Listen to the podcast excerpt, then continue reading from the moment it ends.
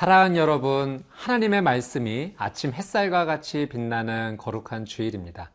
오늘 하나님의 귀한 말씀이 우리의 삶을 아름답게 인도해 주실 줄 믿습니다.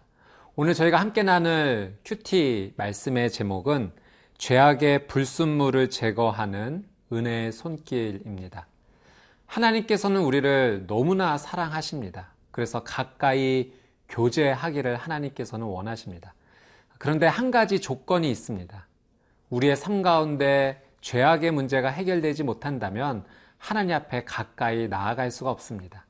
그래서 하나님께서는 우리의 삶 가운데 죄 문제를 해결해 주시고자 은혜의 손길을 내밀어 주시죠. 오늘 말씀을 통해 거룩하신 하나님의 은혜의 손길을 만나보도록 하겠습니다.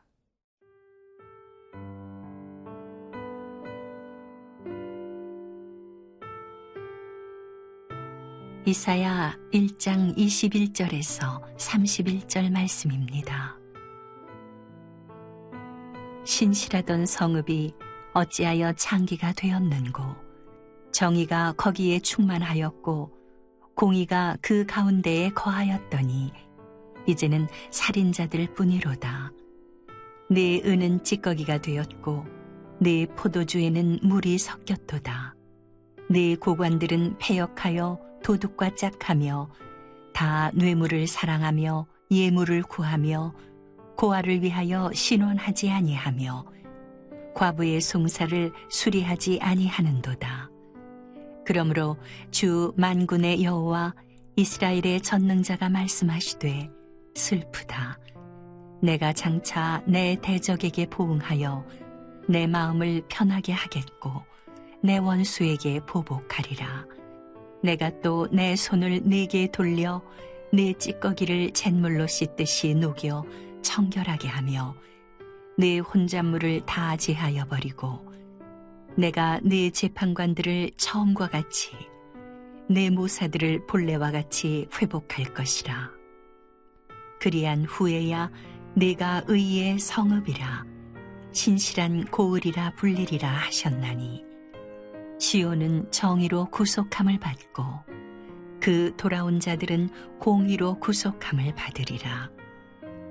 그러나 패역한 자와 죄인은 함께 패망하고 여호와를 버린 자도 멸망할 것이라. 너희가 기뻐하던 상수리 나무로 말미암아 너희가 부끄러움을 당할 것이요 너희가 택한 동산으로 말미암아 수치를 당할 것이며 너희는 잎사귀 마른 상수리 나무 같을 것이요 물 없는 동산 같으리니 강한 자는 사모라기 같고 그의 행위는 불티 같아서 함께 탈 것이나 끌 사람이 없으리라.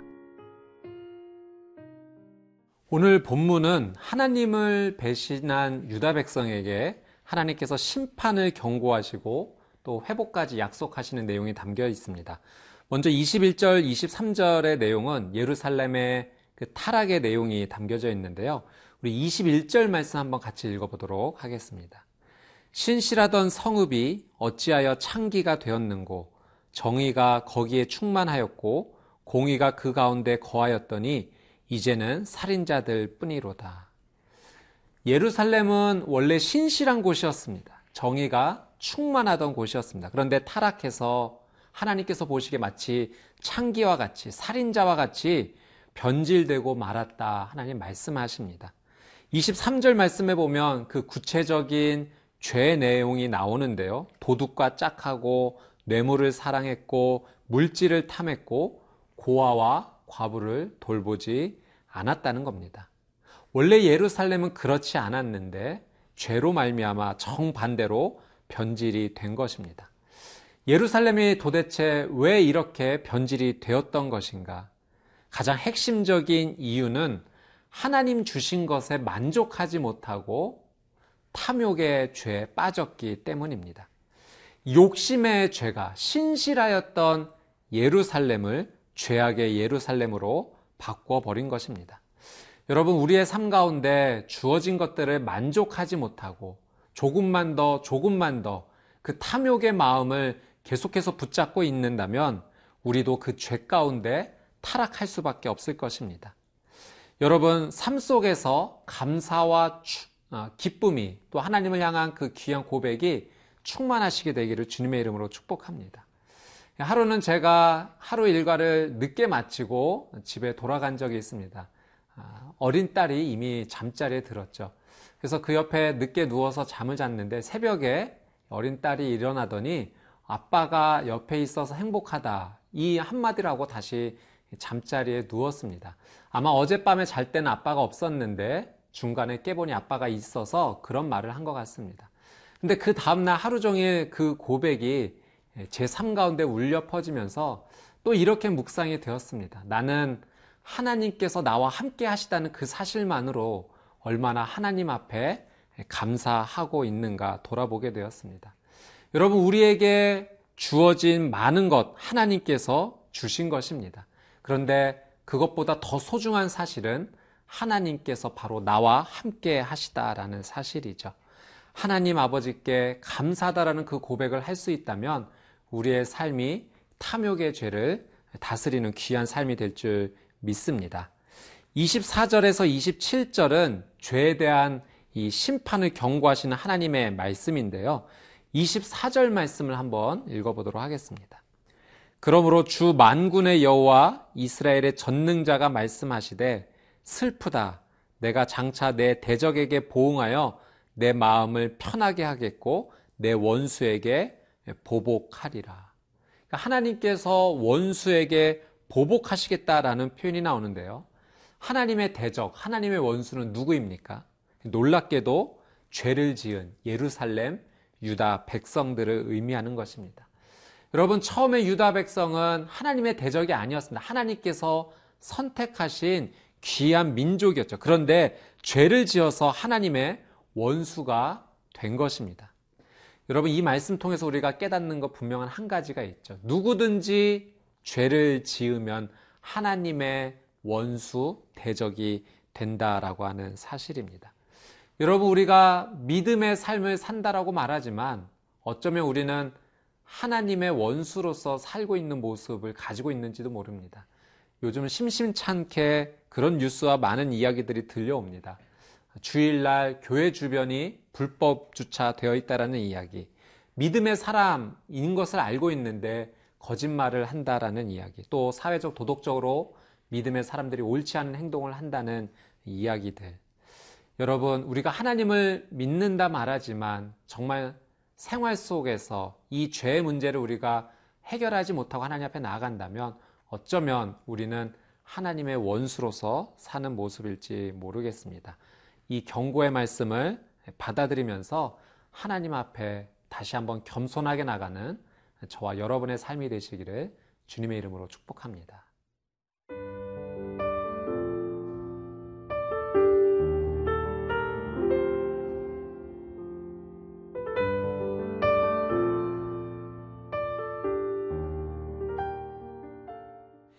25절 말씀 함께 읽어보겠습니다.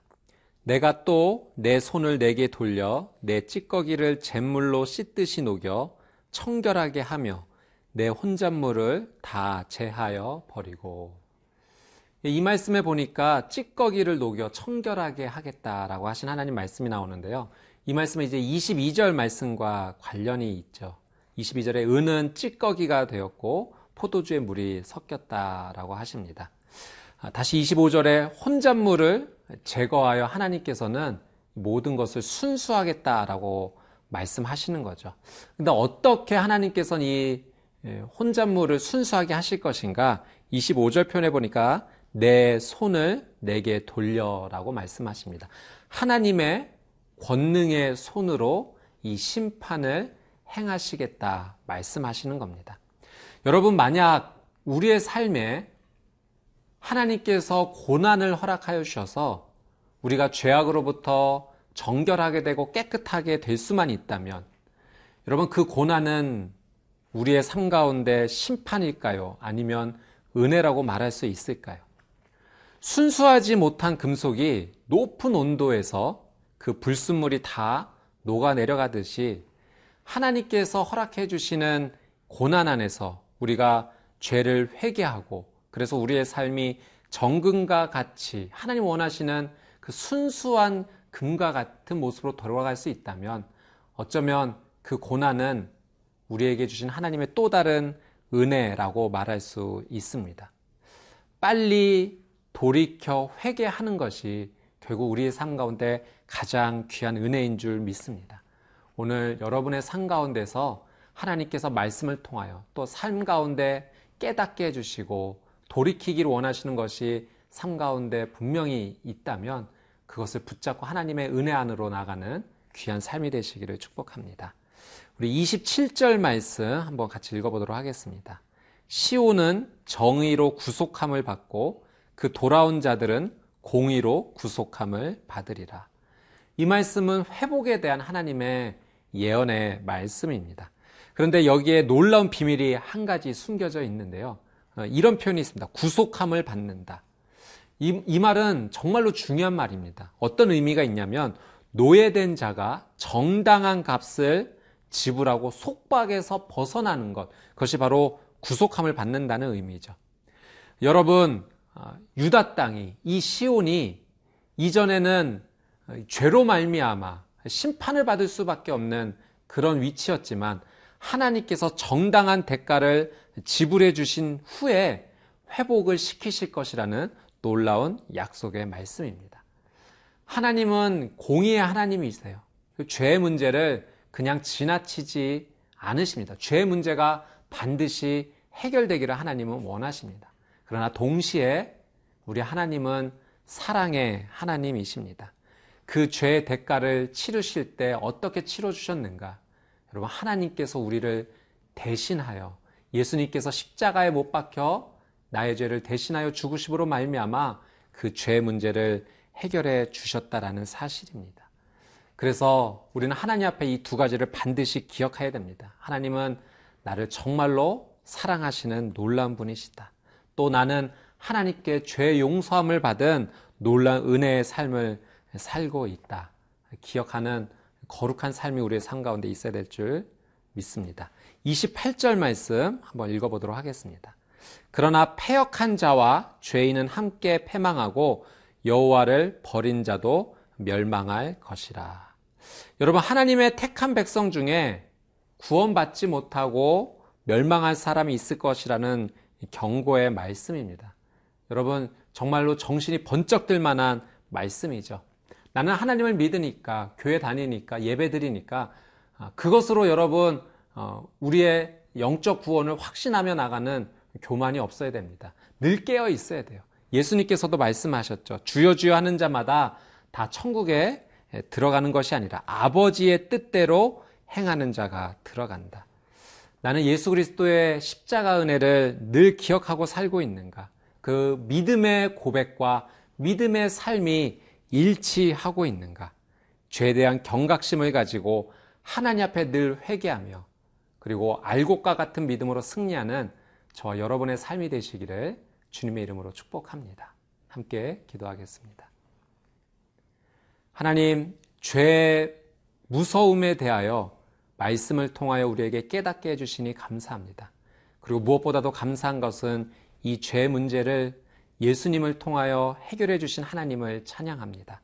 오늘 이 하루도 죄에 대해 경각심을 가지고 또 하나님의 이 놀라운 사랑 앞에 감사하는 복된 하루가 되게 하여 주옵소서. 예수님의 이름으로 기도드리옵나이다. 아멘.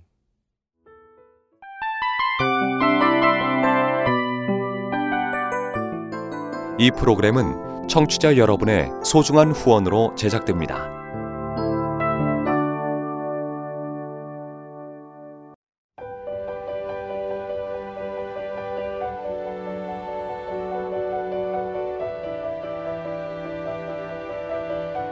세상에는 수많은 교회들이 있지만 더 깊이 있는 말씀 강해를 찾기 위해 크기로만 교회를 선정하지 않습니다.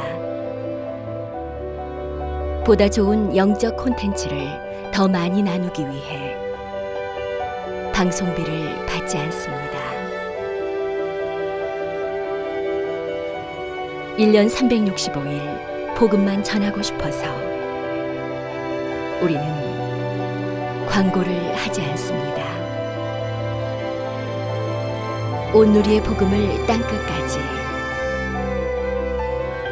CGN TV와 함께 땅끝 선교사가 되주세요